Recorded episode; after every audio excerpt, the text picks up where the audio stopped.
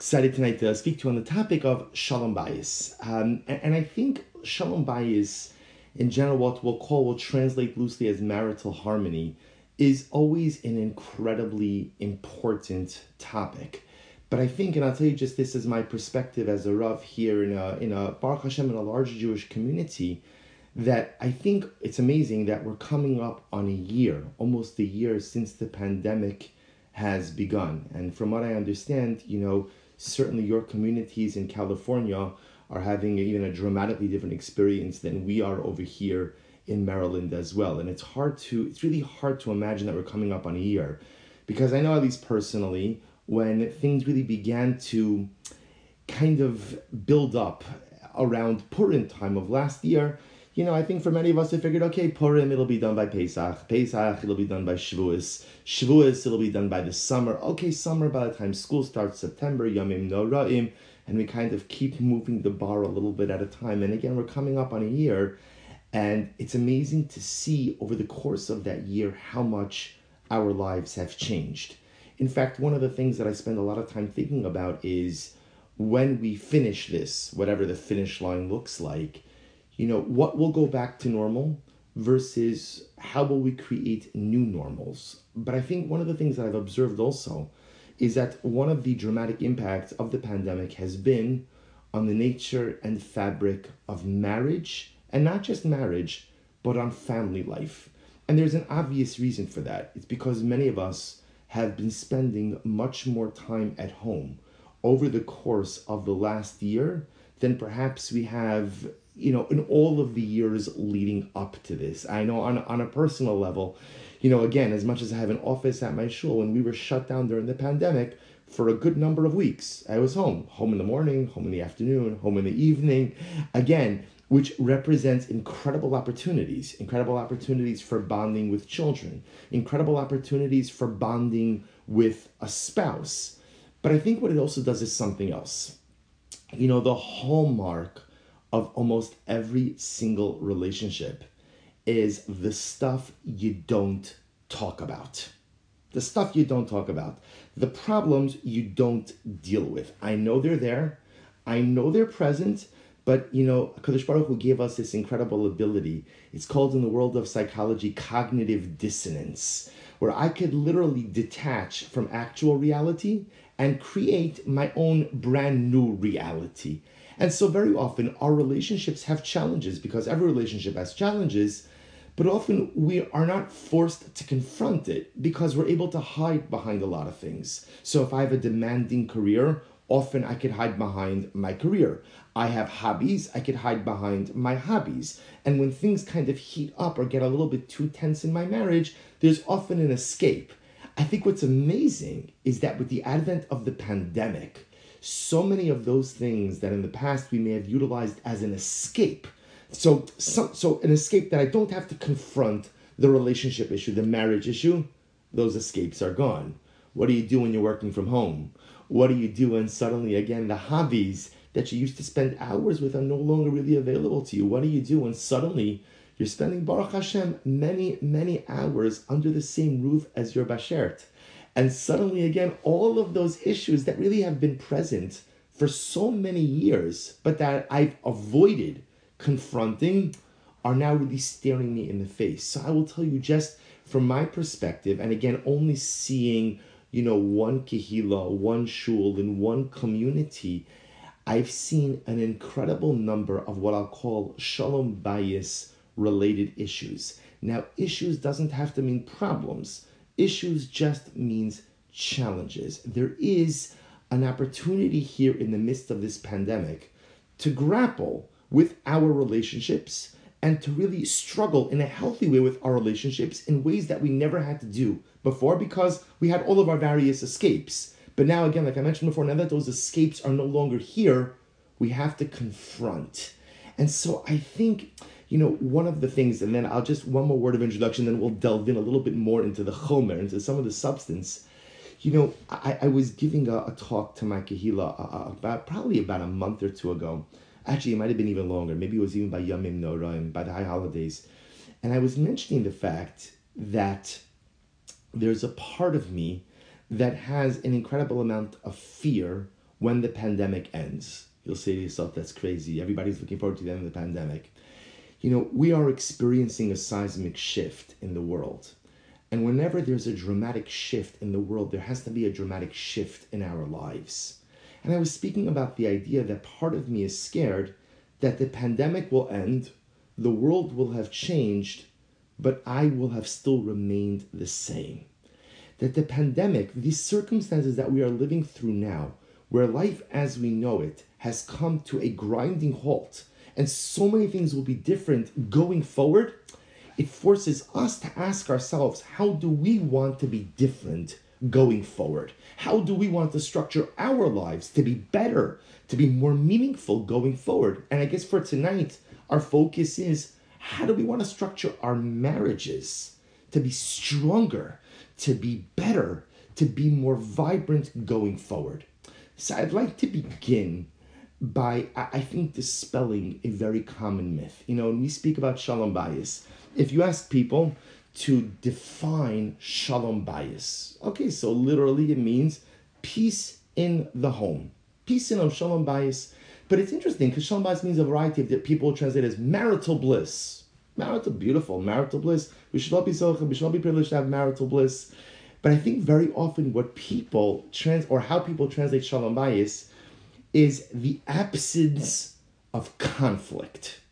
Shalom bayis means it's almost sometimes you you could define something not by what it is, but by what it's not. So what is shalom bayis? Shalom bayis is the absence of conflict. Now that sounds like a pretty good definition. Conflict, we know if you just look it up in the dictionary, a serious disagreement or argument, typically a protracted one. So if you could create for yourself a marriage that is free from conflict, that is shalom bayis. There's only one problem with this definition. Every single marriage has conflict. Every marriage. In fact, again, don't think it's just you or you or, or me. Every single marriage from the beginning of time has had conflict. You know, the book of Bereshis is filled with stories. And the commentaries, the Mefarshim, struggle to understand why is Bereshis filled with stories. Torah is not a storybook. The Torah is a book of laws. The Torah is a book of morality, of ideas and ideals. And any piece of information, including a story which is included in the Torah, is only included because of its moral, ethical, or legal implications. So I'll give you an example. We look at the story of Adam and Chava, the first husband and wife. First husband and wife. So the Torah tells us something amazing. If you're following along on the source sheets, again, if you don't want to look in the source sheets, okay, we're going to do everything outside as well. But if you happen to see in the source sheets, the Torah says that Adam, Vayeda Adam Odes Ishto Vateled Bain, Adam and Chava have a third son. Their third son is Shais, and the Torah says, Why Shais? For Hashem has given me another child, Zera Acher Tachasevel. We know the story of Cain and Hevel. Cain killed his brother Hevel, and then Adam, Adam and Chava have a third son, Shais. They name him Shais because God has given us another son. We lost one son, Hashem has given us another son. And you know, Rashi says something amazing. Rashi says that Adam and Chava were separated from one another for 130 years. You want to talk about a little bit of a fallout in a marriage. Adam and Chava were separated from each other, physically separated from each other, for 130 years. The first marriage, not just the first marriage ever recorded in the Torah, the first marriage of mankind has some level of conflict. Now, now, why did they separate? What was the source of the conflict? It could have been a variety of different things.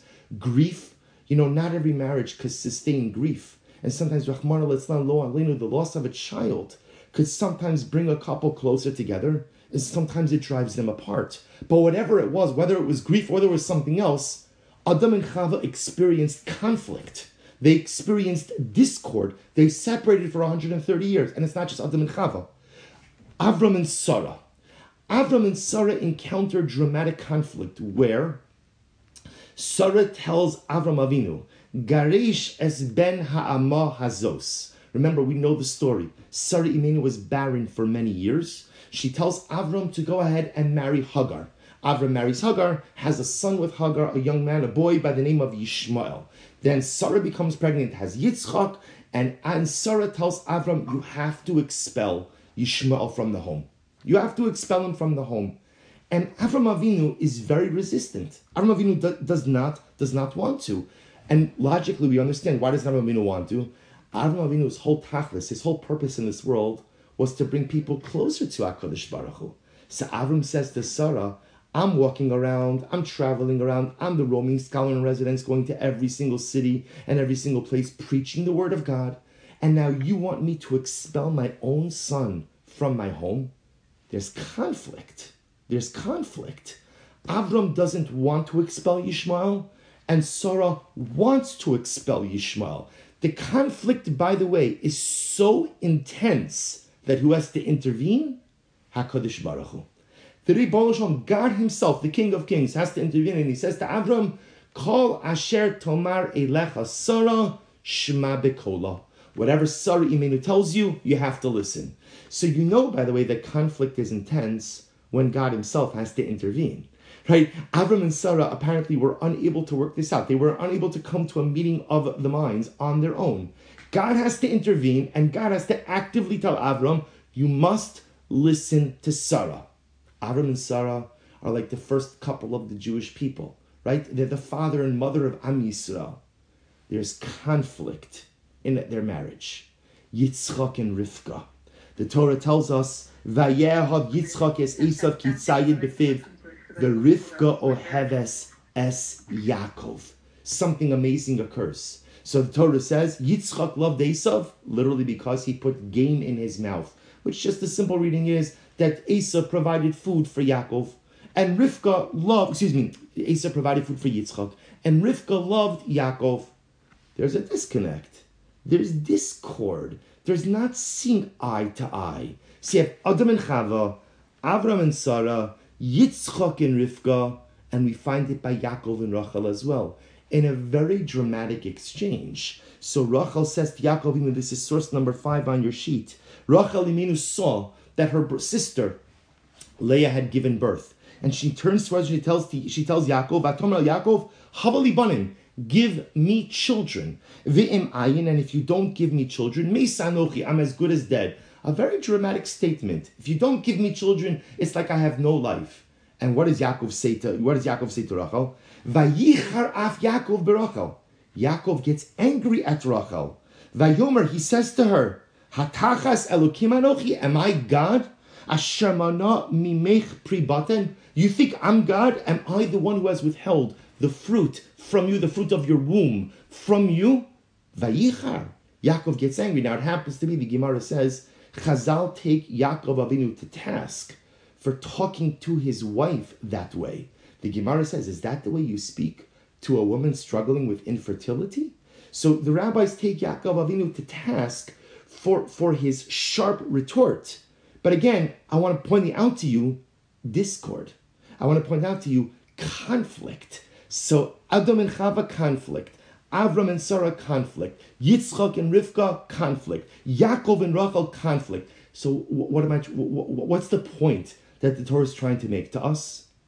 That conflict is part of marriage. Conflict is part of marriage. I'll tell you an amazing story.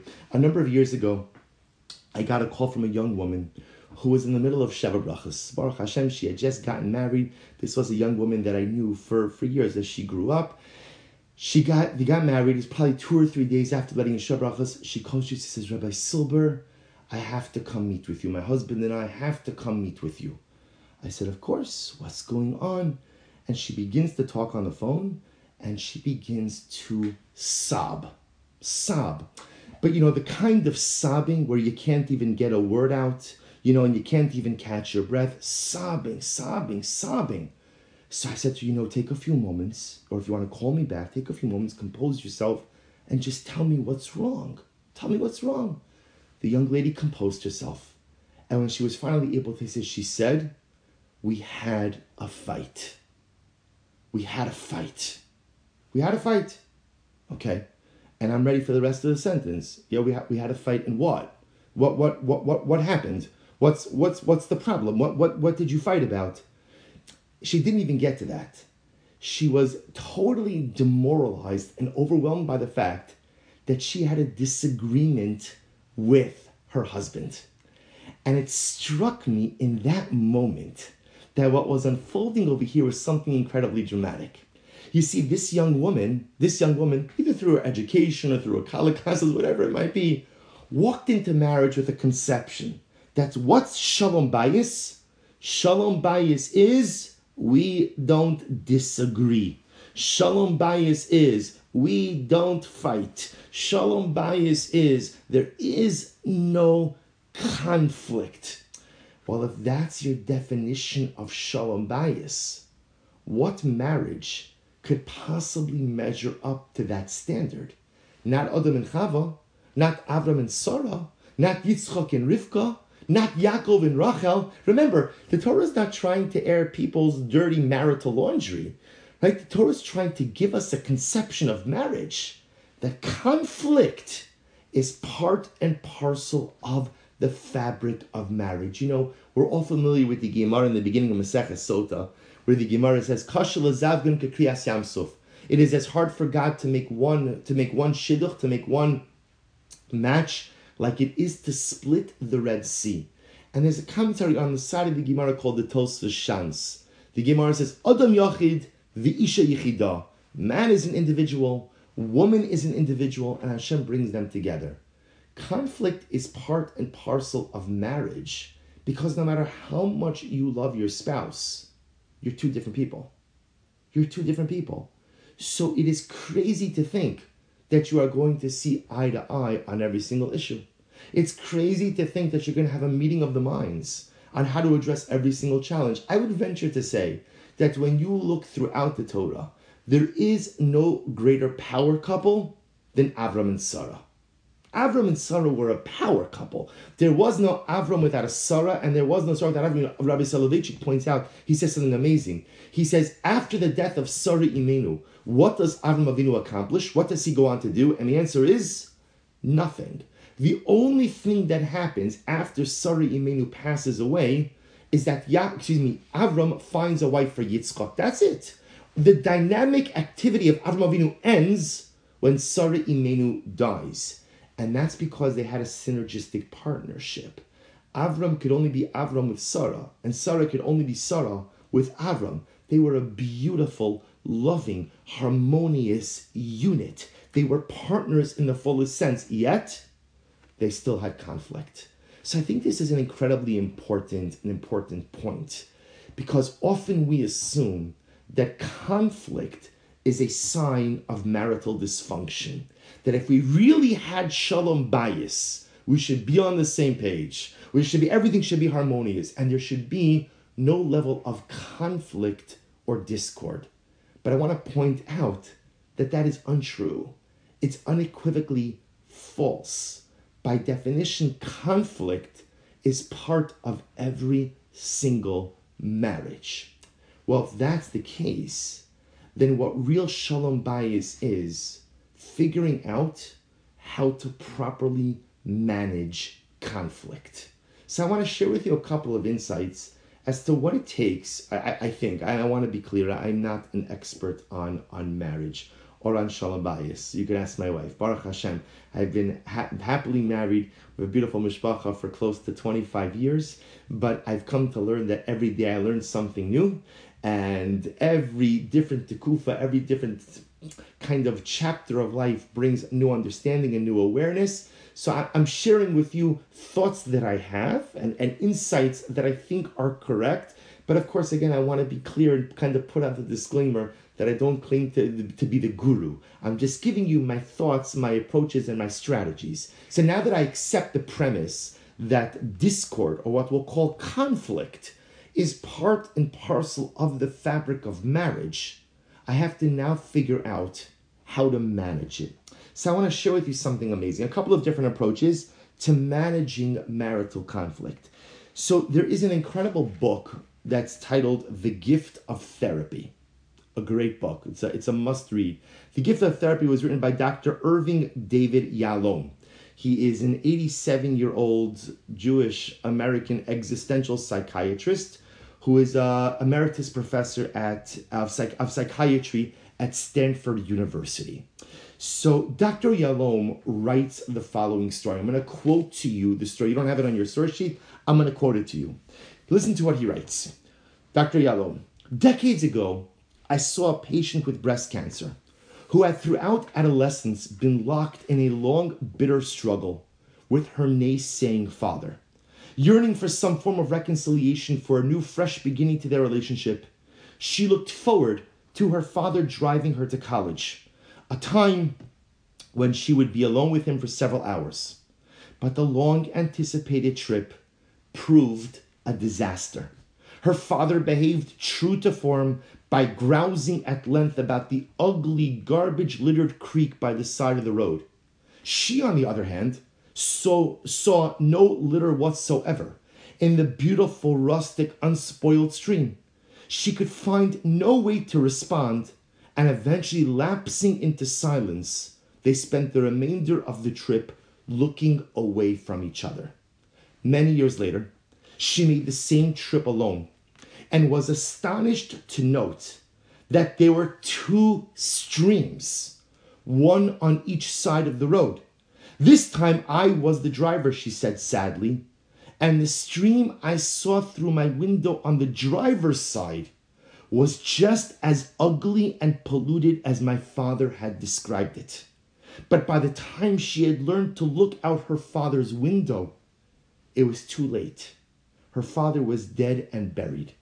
Dr. Yalom continues Look out the other's window. Try to see the world. He's talking now to therapists. Try to see the world as your patient sees it. The woman who told me this story died a short time later of breast cancer. And I regret that I cannot tell her how useful her story has been over the years to me, my students, and my patients. Just one more paragraph. A happy life is one in which I can accept that me and my spouse look at the world from two distinct windows and thus see two different things. I cannot hope or expect that my spouse will start seeing the world through my window.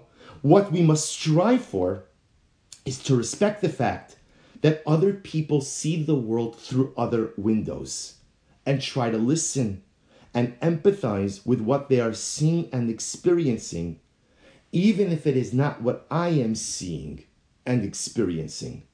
The blessings and depth of a relationship can only emerge when each side learns how to truly listen to and respect the point of view of the other. I may not see things the way you do, but I must be able to honor your truth.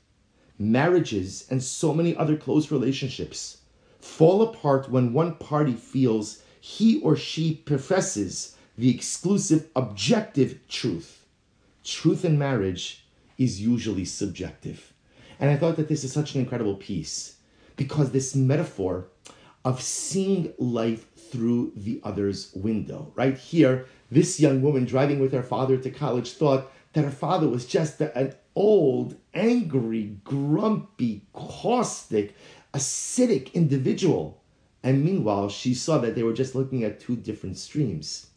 So much of successful marriage requires me to understand. I look through one window and my wife looks at the world through a different window. And she has her window, I have my window. My job is not to get her to look through my window, and her job is not to get me to look through her window.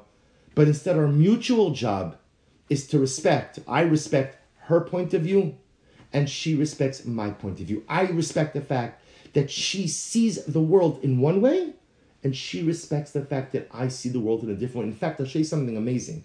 Going back to the example we gave before. Going back to the example we gave before. So remember again, Avram and Sarah have the conflict about Yishmael. Sarah says, kick him out. Avram says, I can't. So remember, when God intervenes, what does God say to Avram? Listen to the words. Kol asher tomar elecha Sarah, shma.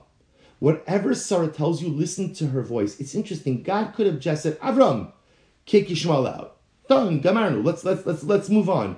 Right? So, you don't, you don't even Avram, you need to get rid of Ishmael because it's the only way to raise a Yitzchak. But that's not what God says. God says to Avram, you need to listen to what Sarah is saying. What God was telling Avram Avinu was, you see things through your window she sees things through her window.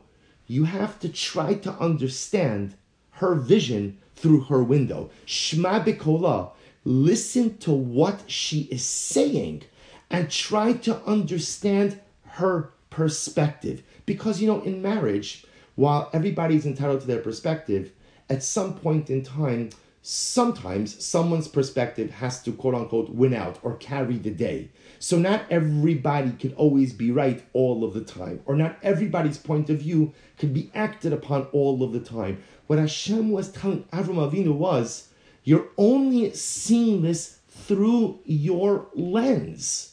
But you have to learn to hear what Sarah is saying. You have to try to see these circumstances through her window. And I think that this is such an incredibly important concept when it comes to managing conflict in a marriage. So many times when there is, I'll call it, you know, unrestrained conflict, or there is just over the top conflict, it's because often one spouse becomes so convinced that they are correct and they lend no legitimacy to the point of view of the other. You know, anyone who ever has to engage in some level of collaboration knows you may think the other person is wrong, but at the end of the day, if you want to build a relationship, you have to be able to hear what it is that they're saying. So, so often we get caught up in our narrative, in our vision, in our window. There's one way and there's one way only. Everyone else is crazy, out of their mind, nonsensical. Well, if that's the approach to marriage, then ultimately, again, there's no partnership. But if I cultivate the ability and I accept the reality that no matter how much I love my spouse, and you could have the most beautiful and wonderful and fulfilling and passionate relationship, no two people see the world in the same way. No two people see a particular event in the same way. And just because you don't see something the same way as your spouse doesn't mean you don't have a beautiful marriage. It just means, like I mentioned the Tosa Shans before, Adam Yachid, the Isha Yechida. Each of us are individuals. Each of us have our own vision, and each of us have our own window. And blissful marriage, Shalom Bayis marriage, is where I appreciate and I celebrate the fact that I have my, my window and my wife has her window.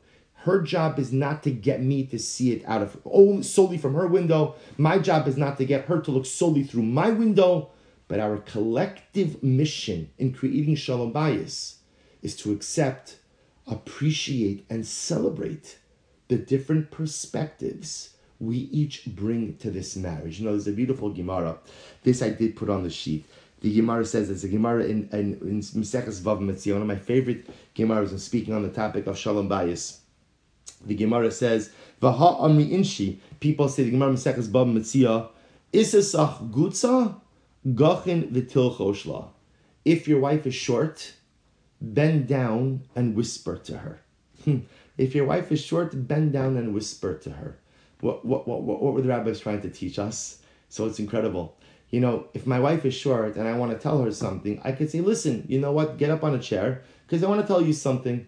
Chazal said, no, that's not the way to build a shalom bayis marriage. If you want shalom bayis, meet your spouse where he or she is.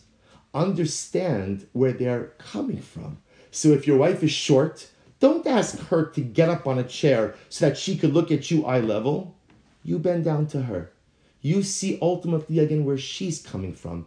You try to appreciate her perspective, look at life through her window, and appreciate the fact that she has her own perspective. So often, problems in marriage come up because one spouse can't accept the fact that the other spouse has a different point of view, has a different perspective, and I just can't wrap my head around where you're coming from. And that's often because I haven't taken the time to truly understand the window through which you see the world, the window through which you see life. But if I take the time to really understand the window you're looking through, then first of all, I get a better understanding of you.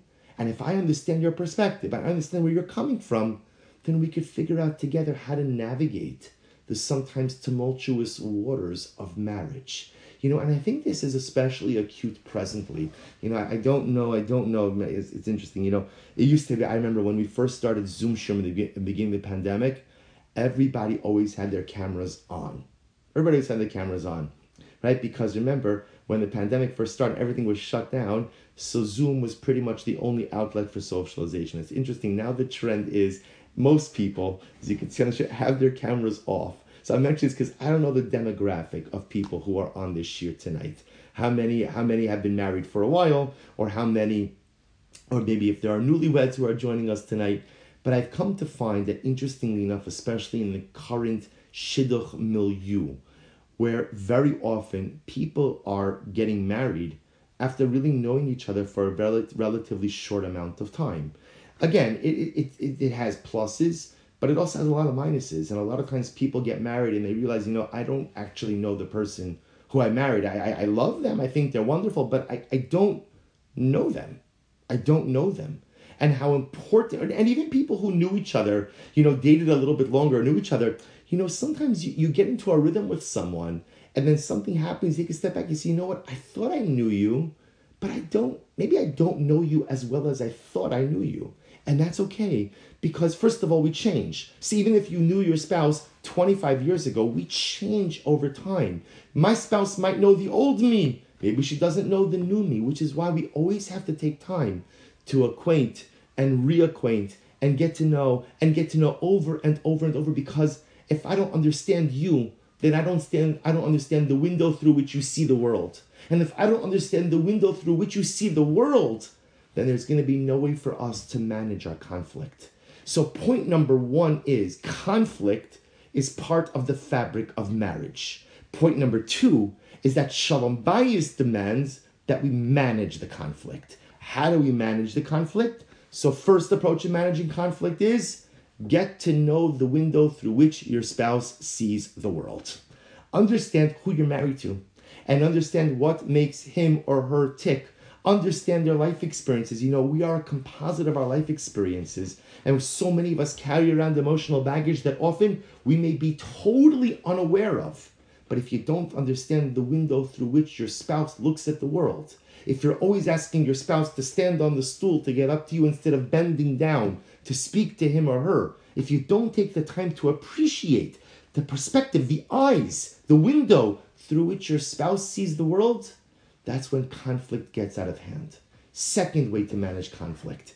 It's number seven on your sheet, an incredible pasuk. You're going to see this pasuk, you're going to think to yourself, what is it doing in the Shalom Bayis here? And yet we're going to see an incredible lesson. The pasuk says, "Va'anshe kodesh tiyunli." Hashem says to us, "I want you to be a holy people." Ubasar basadet treifa lo sochelun.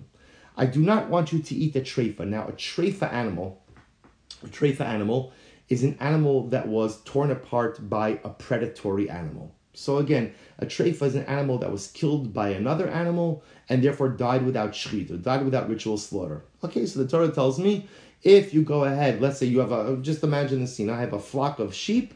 I come out to my flock one day, and what happens? A wolf came along, killed one of the sheep. The dead sheep is sitting right there, or laying right there. Torah tells me you can't eat it. Okay, fine, I understand. Straightforward halacha. Didn't have shechita, I can't eat it. But then the Torah goes on. It says, tashlichun What should you do with the dead sheep? You should throw it to the dog. Throw it to the dog. And the commentaries are all bothered by the same basic question, which is, I don't understand. I could do with it whatever I want. I just can't eat it. So I could go ahead and destroy it, throw it away. I could give it to a Gentile who's permitted to consume it, or I could feed it to my dogs.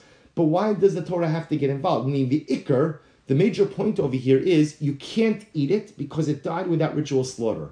Why does it have to say you give it to the dog? And the Daas Zekenim Balitosis, the Tosafis in their commentary on this pasuk say something dramatically amazing. La kelev tashlichun oso doesn't simply mean give it to a dog, but rather it means give it to the dog. What's the dog? And listen to this the Daas Zekenim says, give it to the dog, the sheep dog. You know, when you have a flock of sheep, you often had a dog whose job it was to protect the flock and to chase away any predators. So therefore, the Torah is telling me you can't eat the sheep. Give the sheep to the sheepdog. Give the sheep to the dog, protecting the flock. But one second, why does that make sense? If I have a dead sheep, that means a predator got into the flock. If a predator got into the flock, then who didn't do his job? Who didn't do his job? The sheepdog. The sheepdog didn't do his job. He was asleep on the job. And now the Torah says, ah, but what should you do? Give the sheepdog a good dinner. Give him a good dinner. Give him the carcass. Let him have lamb chops. He's going to be happy. Shalom al. Everything is great. And listen to what the Das HaKohanim says. It's true. The sheepdog failed you now. But what about all of the other times when the sheepdog came through for you? What about all of the other times when the sheepdog fought off the predators? What about all of the scars and the injuries and the wounds that the sheepdog has because of all of the predators it fought off guarding your flock? In the moment of failure for the sheepdog, don't forget all of its past accomplishments. In the moment of failure of the sheepdog, don't forget all of its accomplishments. Give it the lamb chops, give it the lamb. As, okay, I know you failed now, but thank you for everything you've done before. And what an incredible message in maintaining shalom bayis. Because you know what sometimes off happens in marriage? Sometimes often, depending on your marriage, something happens. There's discord, there's conflict. And what happens? That discord and that conflict becomes the totality of the marriage. When it's not the totality of the marriage, it's one event. I have a fight with my spouse. We have an argument. We have a conflict about something, and it might be a very serious conflict. And sometimes the way the mind works, the way the mind works is, you know, like it, we shift into a what have you done for me lately mindset. Like I forget, I forget about everything that happened over the last five years, 10 years, 20 years, 30 years, all the beautiful times, all the brachas, all the wonderful things. I don't remember any of that. All I see in front of me is conflict, conflict, conflict. Problem, problem, problem. Trespass, transgression. You hurt me. You sinned against me. That's all I see. And the Torah tells us that when someone you love fails you, you know, I'll tell you something which is going to sound like a little bit of a, of a downer statement, but it's I think it's one of the most important statements, one of the most important truths for maintaining healthy relationships. If there is one thing you could count on in every single human relationship, it is that the people who love you will fail you. The people who love you will fail you. Now, what does that mean? What that means is it's very simple. Human beings, we're frail, we make mistakes. No one is perfect. So no matter how much your husband loves you, at some point in time he'll let you down. And no matter how much your wife loves you, at some point she'll disappoint you. And no matter how much you love your kids or your kids love you, at some point in time there's some element of disappointment in these relationships. The question is in that moment of disappointment, in that moment of conflict, what do you see in front of you? When you look at your husband, you look at your wife in that moment of conflict, what do you see? Do you see the present failure? Do you see the present trespass and that's it? And the, the entire history has been obliterated? Or am I able to look at this present conflict and failure in context? Right now, there's a problem, but I'm not going to forget all of the good, all of the beautiful things, all of the good times, all of the brachas, all of the accomplishments, all of the positive relationship momentum. Remember, when the sheepdog fails me, when the sheepdog sheepdog fell asleep on the job, right, and allowed a predator into the flock, what do I do? I give him a good dinner. I reward him in his moment of failure for all of the beautiful things he did in the past. If that's how I treat my sheepdog, then imagine how much I have to, how much, what I have to do for my spouse, right? If that's what I have to do for my sheepdog in the moment of failure, remember all of the past accomplishments, then really in the context of marriage. Even in the midst of incredible and overwhelming conflict, don't allow conflict to obliterate years of beautiful, blissful harmony. Don't allow a moment of discord or a moment even of trespass to go ahead and wipe out all of the beautiful marital traction that has taken place up until that now, until this point. So step number 2, to maintaining, to go ahead, I should say, in reining in or properly managing conflict is to contextualize conflict. The way the brain works is that when conflict occurs, it takes over everything. It's everything. It colors everything is terrible. Everything is horrible. You're terrible. You did this. No.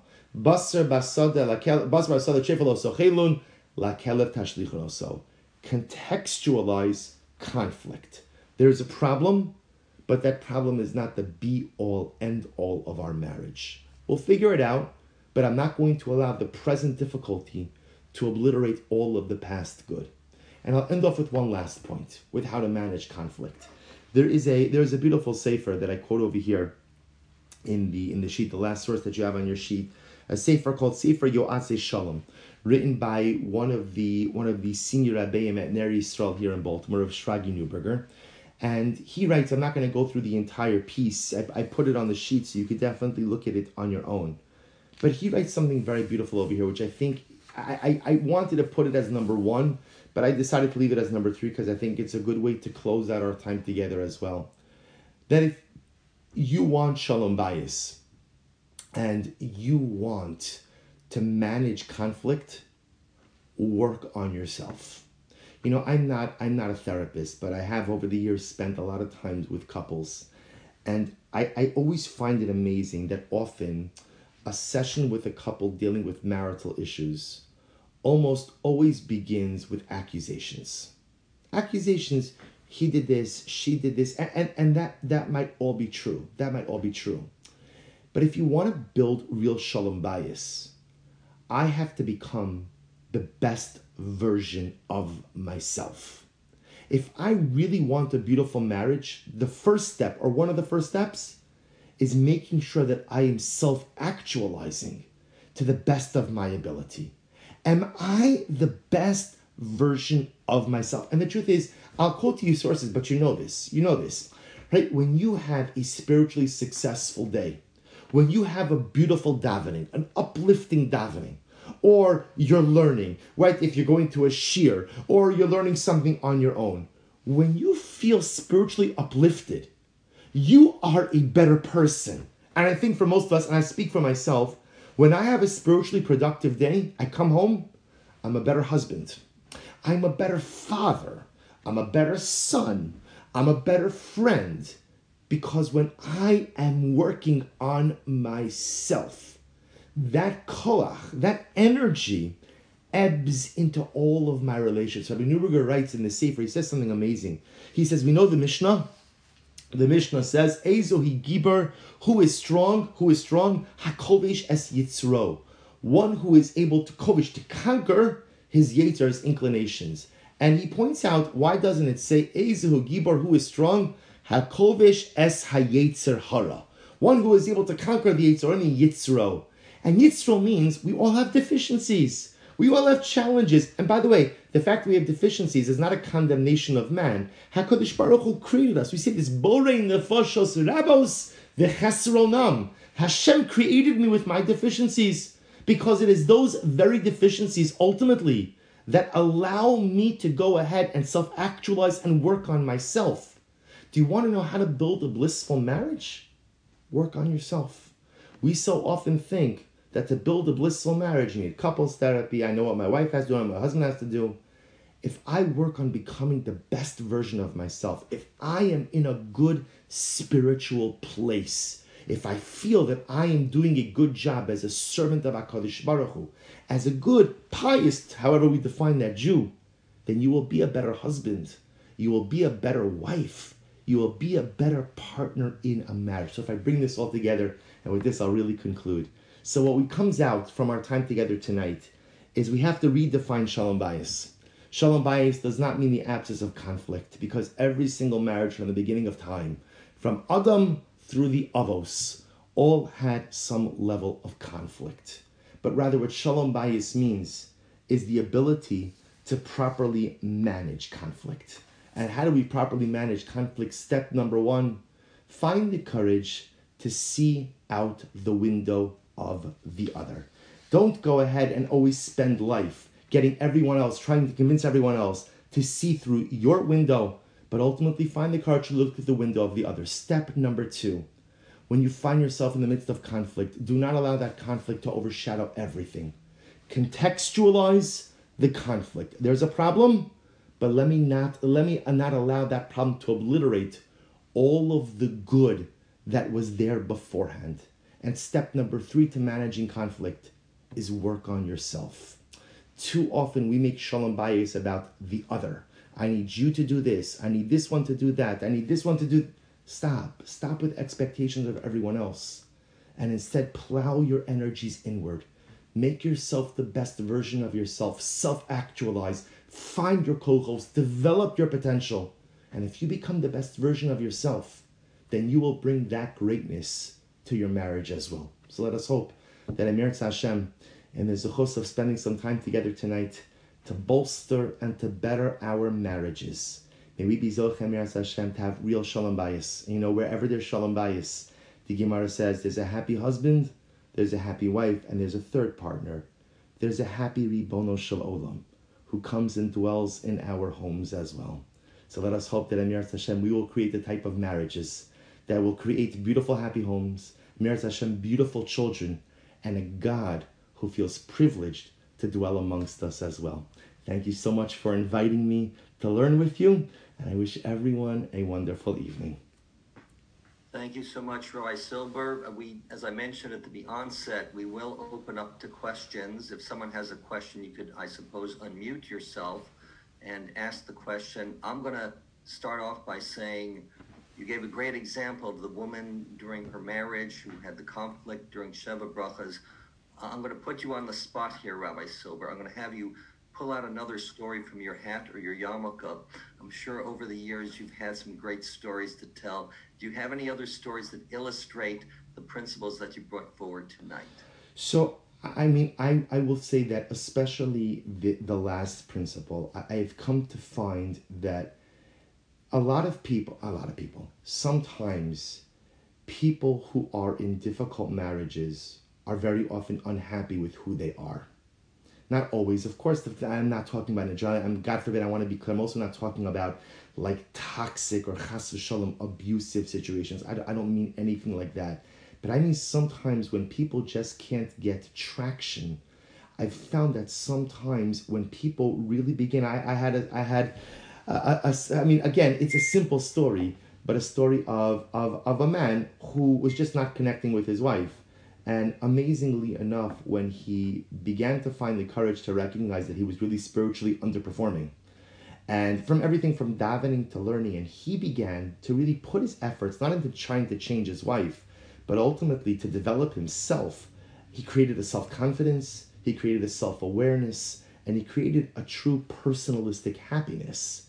And then he was better ready to engage with his wife and better ready to build a beautiful marriage.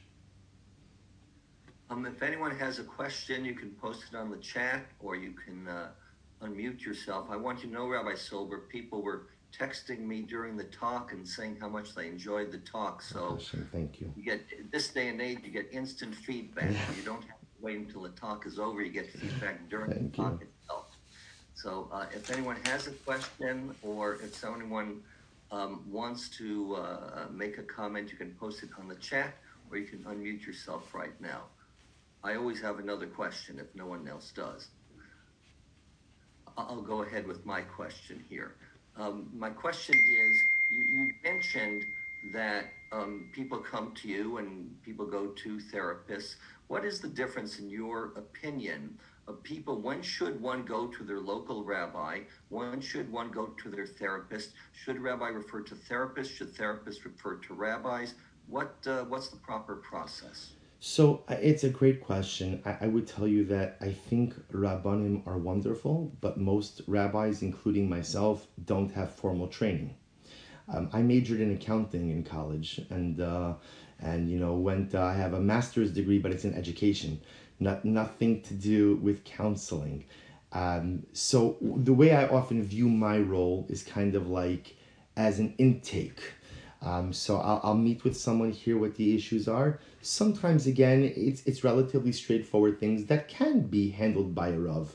But you know, my general approach is if I feel that there's something much more significant or some type of real underlying issue, I always refer out. And, and I encourage people, you know, thank God we are we are we are kind of coming out of this mindset where there's a stigma attached to going to therapy. Therapy is a gift and therapy is a bracha and therapy gives so many people an opportunity for happiness and a new lease on life. So like like anything, you know, I, I think every Rav has to know what he can do and what he can't do. I always tell people I, I never guarantee solutions. The only thing I can guarantee is an open door and an attentive ear. That's the only thing I could do. If if there's something I have to contribute afterwards, I'm happy to. But whenever I feel like, wow, this is something significant, I, always refer out. Okay. Um, I know it's late. It's after midnight for you, Rabbi Silber. Yes. I wanted to thank you for hanging in there with us. Of course. And uh, certainly appreciate comments. For those of you who came in late, or those of you who have a friend who wanted to hear the shiur, it will be recorded on the website. And as we've stated, it's my shalom bias, bayis, B A Y I S, myshalombayis.com. Again, thank you, Rabbi Silber, for staying up late, sharing your thoughts with us. And thank you all for participating as well. My pleasure. Have a wonderful evening. And Dr. Stoll and entire community, thank you so much for having me. Thank you.